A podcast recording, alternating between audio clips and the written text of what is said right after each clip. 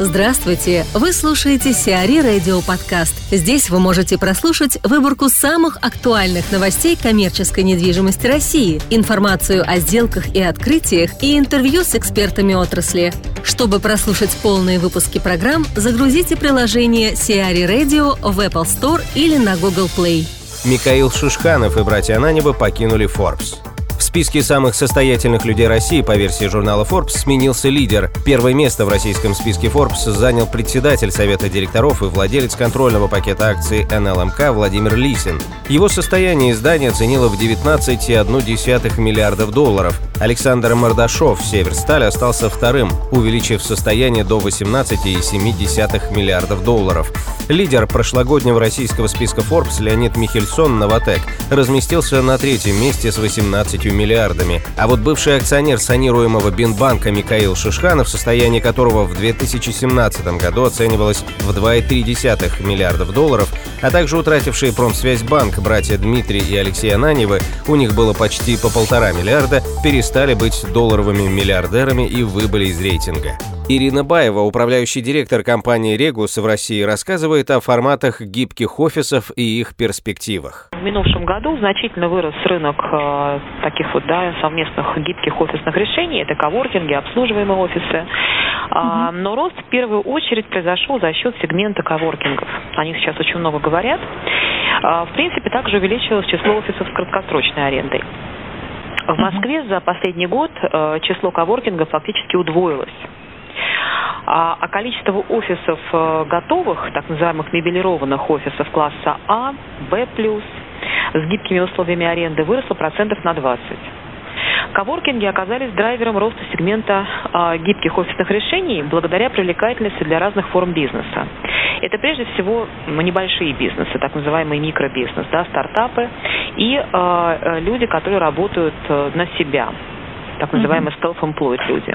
Их устраивают цены, которые ниже офисных, поэтому э, вот среди такой категории э, популярность очень высокая. Спрос со стороны крупного бизнеса также присутствует. А, в основном он объясним удобством логистики, наличием готовых решений для работы.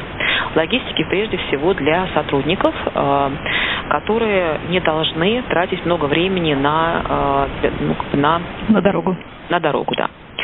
А также немаловажным плюсом оказалась возможность платы за фактическую услугу, то есть аренда на удобное время, удобное, которое тебе удобно а, выбирать. Безусловно, гибкие рабочие решения популярны не только для небольших компаний. А, их выбирают такие гиганты рынка, как Dell, Google, Microsoft, компания Toshiba и другие. И вот все эти компании, они размещались э, в нашем самом бизнес-центре еще тогда, 20 лет назад, а, в Смоленском пассаже. А, мы пришли в Россию 20 лет назад и были очень востребованы на тот момент, в первую очередь, иностранными компаниями, которым нужна была услуга. А, это прежде всего готовый офис к работе или коворкинг в нужной локации на нужный срок. А, за, за, за время, да, с 20 лет, там, с момента нашего выхода на рынок очень много изменилось.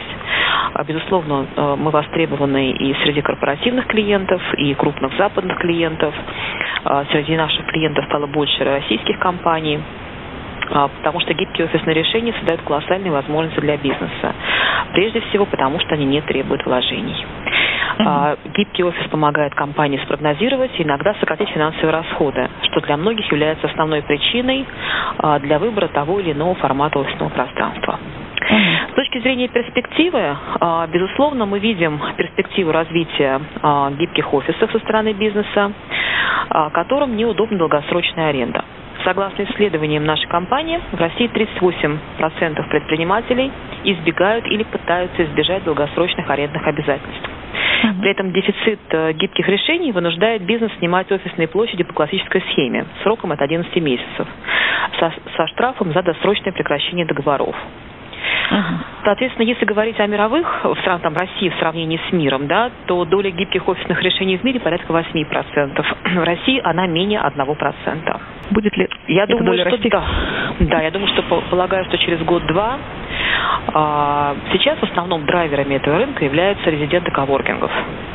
Но я думаю, что через год-два они захотят переместиться в более спокойное место, при этом не расставаясь с привычными удобствами. А именно это аренда на удобное время, услуга внешнего секретаря, готовые офисы под ключ с мебелью, IT-поддержкой, техническим и административным сопровождением.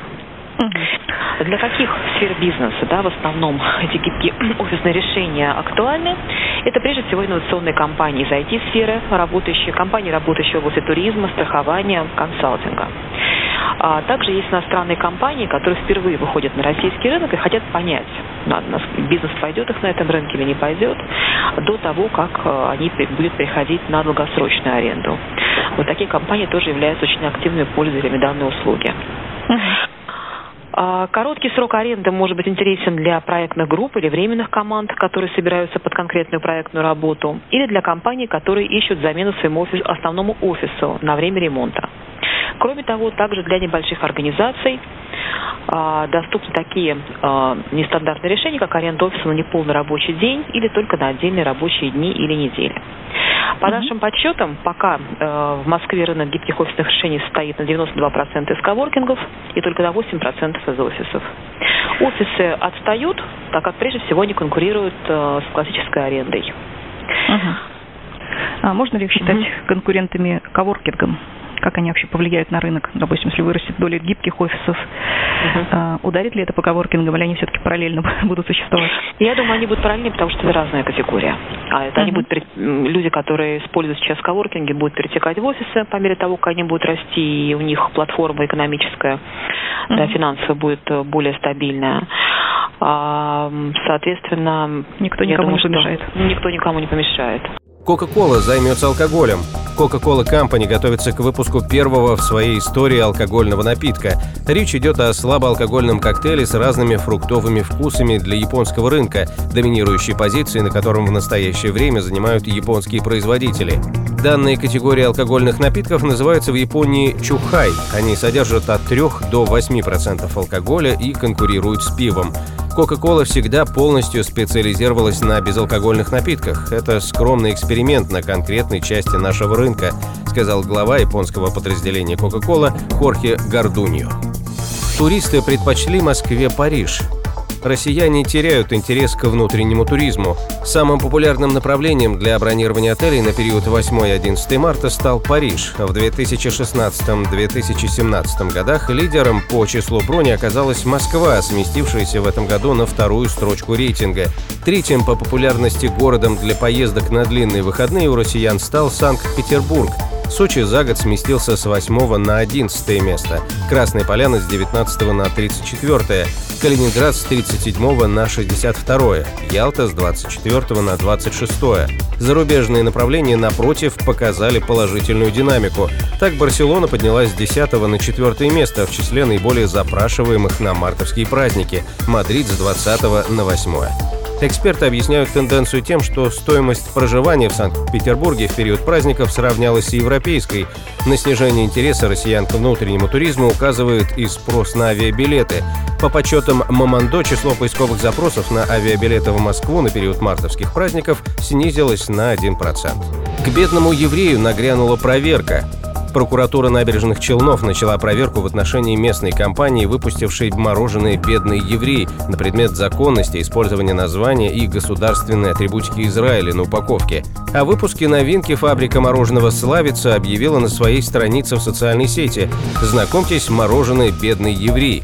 Пробуя всю эту вкусноту, получается, что не такой уж он и бедный. Наш новый вкус мороженого, заявил производитель. При дизайне упаковки мороженого используется символика государственного флага Израиля, сине-белые полосы и звезда Давида.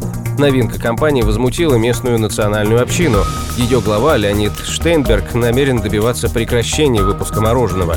В 2016 году фабрика «Славица» уже оказывалась в центре скандала в связи с выпуском мороженого «Абамка». На упаковке был изображен темнокожий мальчик. Новость о производстве мороженого с таким названием вызвала широкий резонанс в федеральных и зарубежных СМИ. Британская газета The Times назвала выпуск «Эскимо» примером повседневного расизма в России. Компания, в свою очередь, настаивала, что в названии мороженого, которое является забавным, нет какого-либо политического подтекста. Сиари Радио. Эксклюзивные рубрики «За и против», «Ноу-хау», «Ремейк», «Новые форматы». Слушайте в полных выпусках программ в приложении Сиари Radio. Приложение доступно в Apple Store и на Google Play. Более подробная информация на сайте siari.ru slash radio.